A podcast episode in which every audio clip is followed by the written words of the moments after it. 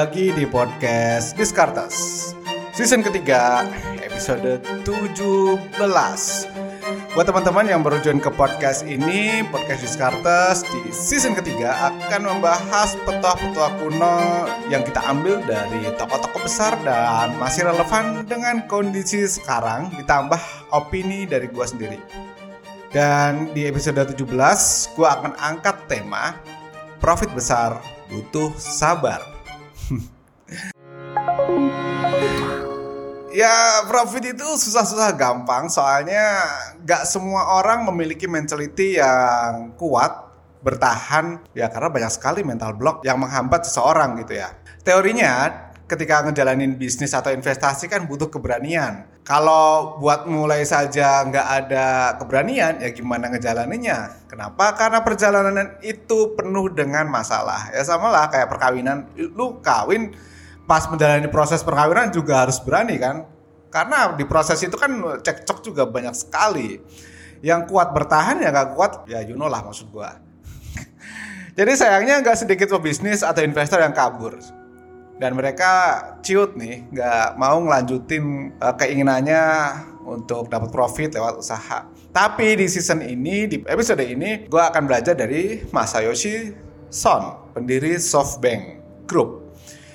Kalau kalian pernah dengar kiprah dia di IKN ya ibu kota Nusantara sempet rame karena dia batal untuk berinvestasi di IKN.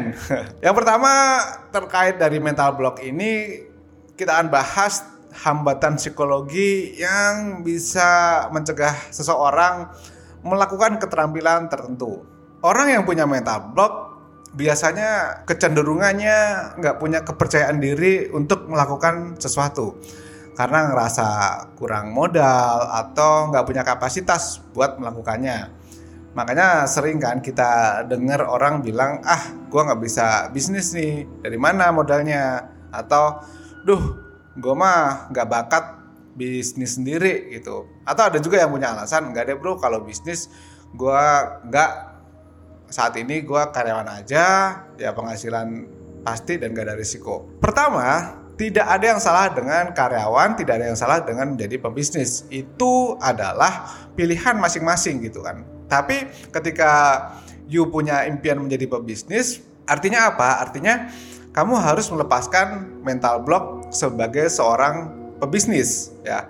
Ketika you mau menjadi karyawan profesional yang mau mengincar top tier management, you juga harus melepaskan mental karyawan yang biasa-biasa saja. Jadi harus berorientasi pada karyawan profesional yang ada di top tier management gitu.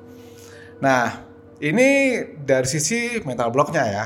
Jadi kita akan ambil scope pebisnis misalnya.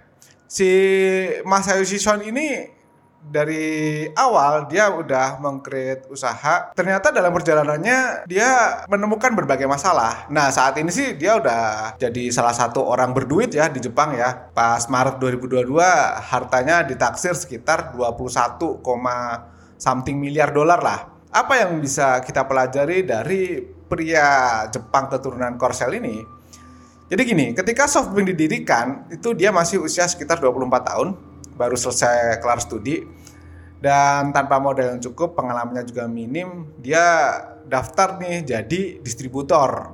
Dia bikin bisnis distributor untuk apa? Perangkat lunak atau software PC nah saat itu Mas Son yakin. Kenapa? Karena belum terlalu banyak perusahaan yang khusus menjadi distributor software Son juga sadar sebagai perusahaan baru, SoftBank akan sulit mendapat kepercayaan dari dealer PC, sulit dapat kepercayaan dari dealer produser software juga untuk menyalurkan produknya lewat SoftBank.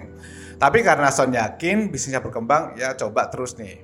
Nah, uniknya dia memang selain sudah bisa melepaskan diri dari mental block tadi, yang kedua dia percaya diri nih Suatu hari, uh, Joshin Denki itu kan perusahaan dealer PC yang punya beberapa toko komputer itu sedang mencari vendor perangkat lunak, vendor software gitu ya. Perwakilan perusahaan ngubungin si Son.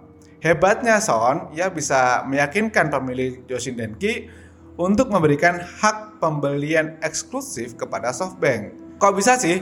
Perusahaan yang saat itu lumayan gede ya si Josin Denki ini karena sudah punya banyak toko komputer dan berbagai barang elektronik itu mempercayakan SoftBank yang baru berdiri dalam hitungan bulan.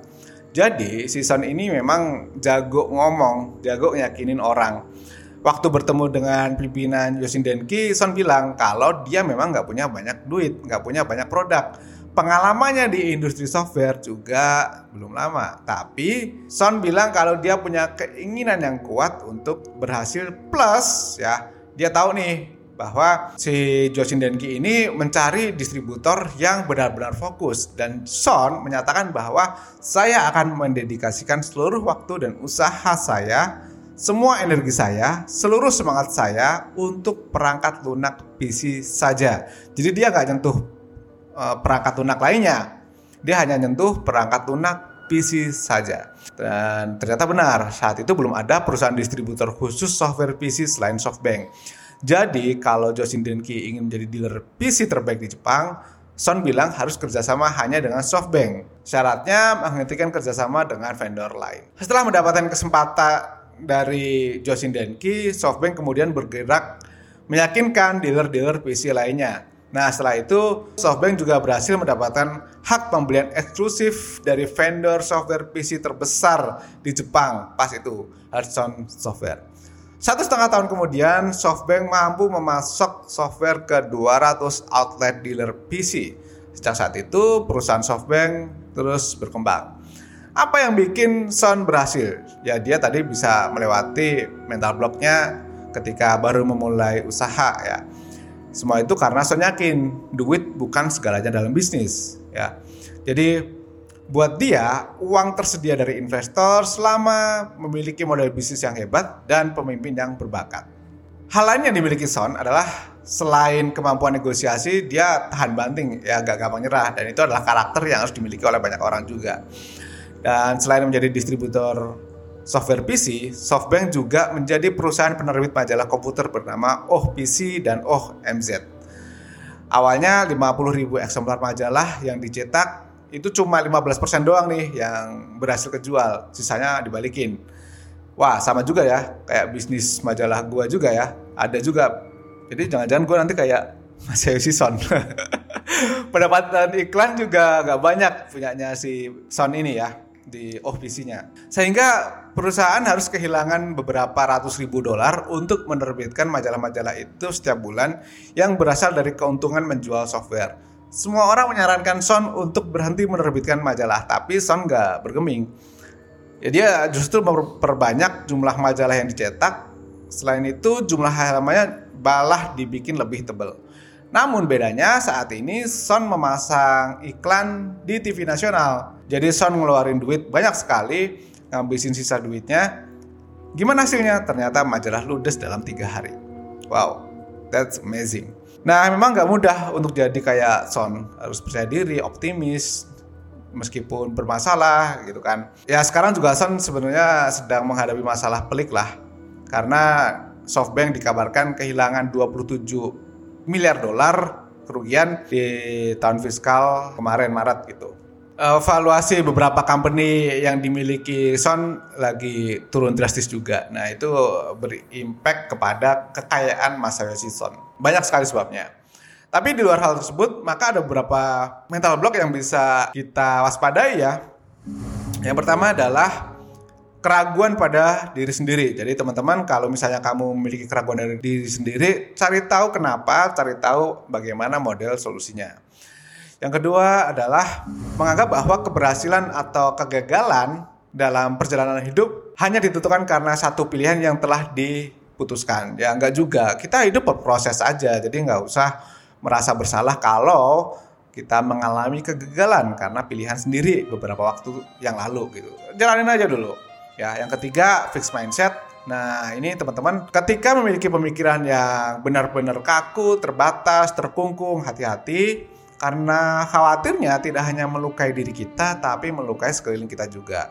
Yang keempat adalah comparison. Teman-teman hati-hati jangan suka membandingkan diri kita dengan orang lain, apalagi dengan background yang sangat berbeda. Ya, hati-hati itu. Dan yang kelima adalah uncertainty, ketidakpastian, gampang galau, pelin-pelan. Nah, itu lebih dikarenakan kalau kita tidak memiliki prinsip yang jelas dalam menjalani hidup. Gitu sih. Ini podcast Discartes dari gua untuk episode kali ini. Mudah-mudahan teman-teman semua bisa mengambil manfaatnya sehingga kalian makin bertumbuh, pemikirannya makin bertumbuh, dompetnya juga makin bertumbuh juga. Sampai jumpa lagi di podcast Discartes episode selanjutnya. Thank you and bye.